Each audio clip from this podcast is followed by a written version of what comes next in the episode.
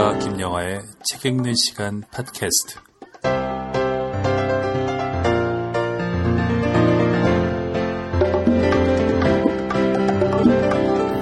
네, 여러분 안녕하십니까. 어, 책 읽는 시간 팟캐스트를 진행하고 있는 작가 김영하입니다. 이제는 날씨가 완전히 초여름 날씨 같은데요. 어, 서울은 확실히 날씨의 기복이 좀 심한 어, 그런 도시 같습니다.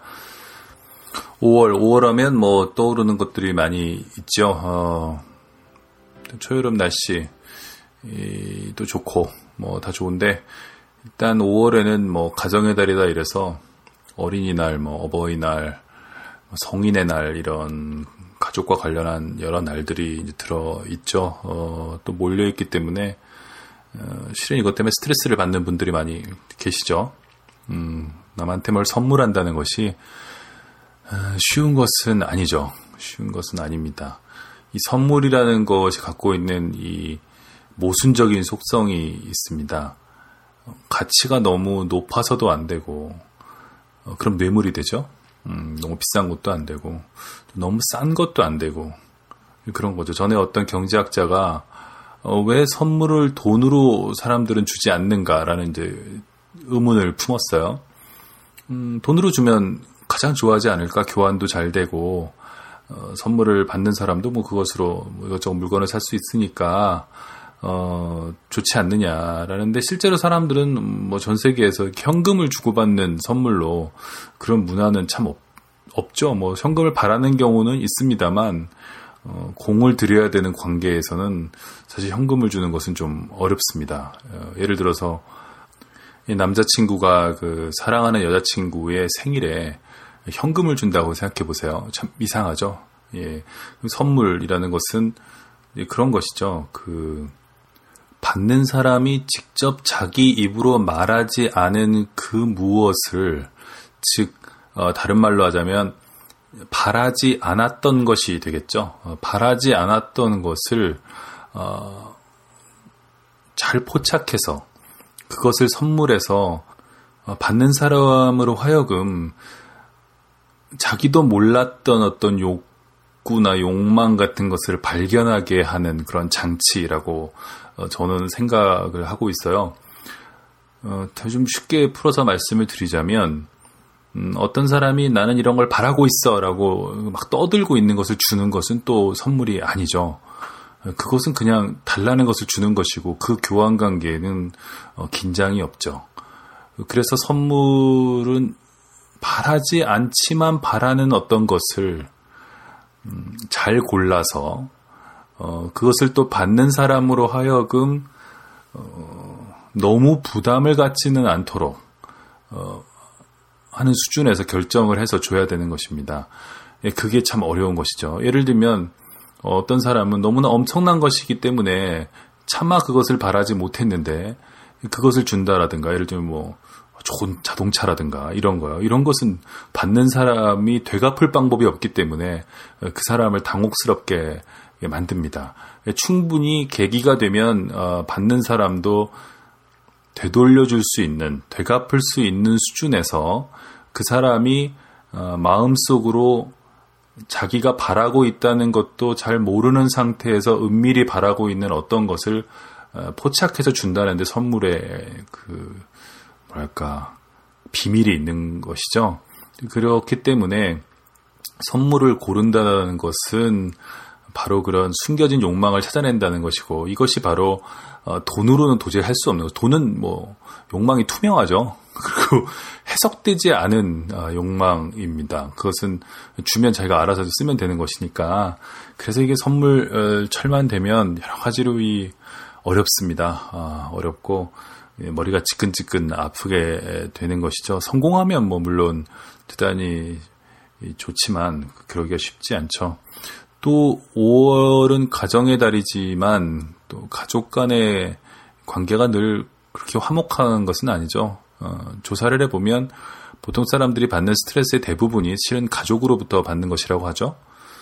취업을 못한 어떤 어, 대학 졸업자 이런 사람은 부모님의 잔소리가 아주 듣기 싫을 것이고 뭐 하여튼 여러 가지 그런 복잡한 보통 가족의 이 그 문을 열어보면 그 안에는 참 골치 아픈 문제들이 기다리고 있죠. 그 유명한 대사가 생각이 납니다. 톨스토이의 안나 까레니나 어, 보면은 행복한 가정은 다 비슷하지만 불행한 가정은 각각의 이유로 불행하다 이런 어, 유의 이제 말이 나오는데요. 많이 인용되고 있는 말이죠.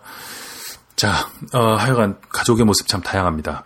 그래서 오늘은 좀 가족에 대해서 생각을 해보게 됐는데 이런 생각을 하게 된 계기는 얼마 전에 5월 초였는데요. 문득 저는 뭐 그런 상이 있는지 몰랐는데 예술가를 키운 장한 어머니 상인가를 나라에서 시상을 하더라고요. 그래서 예술가를 키운 장한 어머니 상. 그래서 어 기사도 뭐 많이 났어요. 어, 역시 뭐 훌륭한 예술가 뒤에는 장한 어머니들이 있었다 이런 거였는데 알아보니까 한 20년 가까이 벌써 시상을 하고 있었던 그런 상인데 어, 저는 이 상을 뉴스를 처음 봤을 때는 시대착오적이다 이런 생각을 좀 했었어요.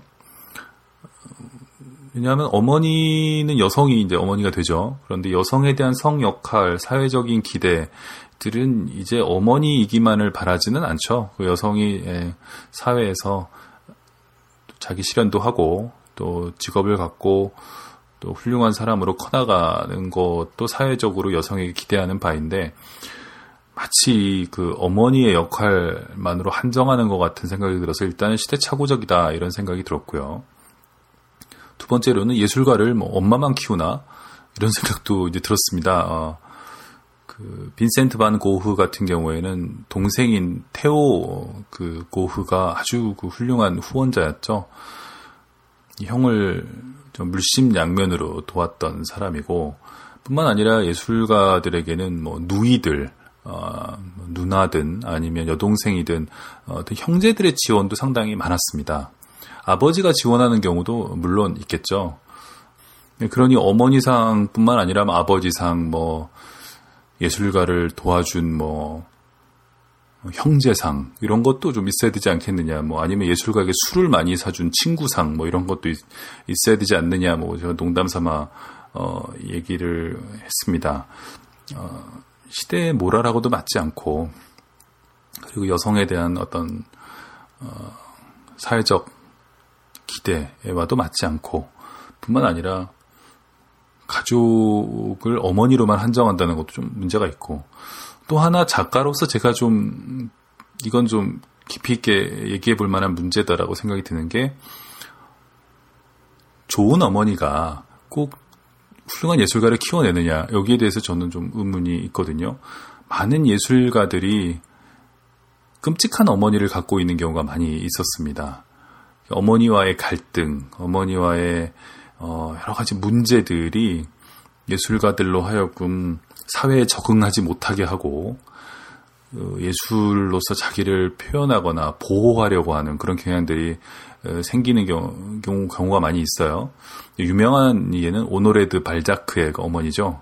그 어머니는 아예 낳자마자 그냥 유모한테 보내서 8살 때인가 보지도 않았을 거예요. 어, 그냥 애는 그냥 그 유모한테서 크는 어, 그런 존재였고, 어, 발자크가 그 성장한 후에도 이 어머니 선의 미성숙한 인격으로 그 슈테판 츠바이크의 자서전에 묘사되고 있고, 어, 그런 기록들이 많이 남아 있습니다만, 그런 여성으로 묘사되고 있어서 끊임없이 그 어떤 허영과 어, 자기 과시 이런 욕망 때문에 아들인 발자크를 괴롭히는데 어떻게 보자면 발자크는 그런 어머니를 만났기 때문에 어, 또뭐 작품을 잘했을 수도 있어요. 어, 아주 왕성한 생산력을 보였는데 상당히 불안정한 아, 인격을 갖고 있었죠. 어, 발자크는 지금으로 봐서는 약간 어, 심각한 조증이 아니었나 싶은데 어, 그런 상황의 소설을 쓴다는 건 쉬운 일이 아니죠.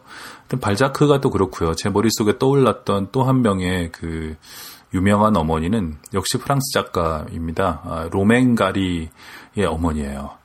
이 로맨가리의 어머니 아주 문제적인 어, 성격의 어머니인데 로맨가리는 특히 발자크와는 달리 자기 어머니와 자기와의 관계를 정말 훌륭한 어, 자서전적 소설에 써서 남겼습니다. 그 제가 아주 사랑하는 그런 소설인데요. 새벽의 약속이라는 책입니다. 이 책에 그 어머니를 묘사한 장면들을 보면 어, 어떤 때는 소름이 돋으면서도 그러면서도 그 어머니를 미워할 수가 없어요.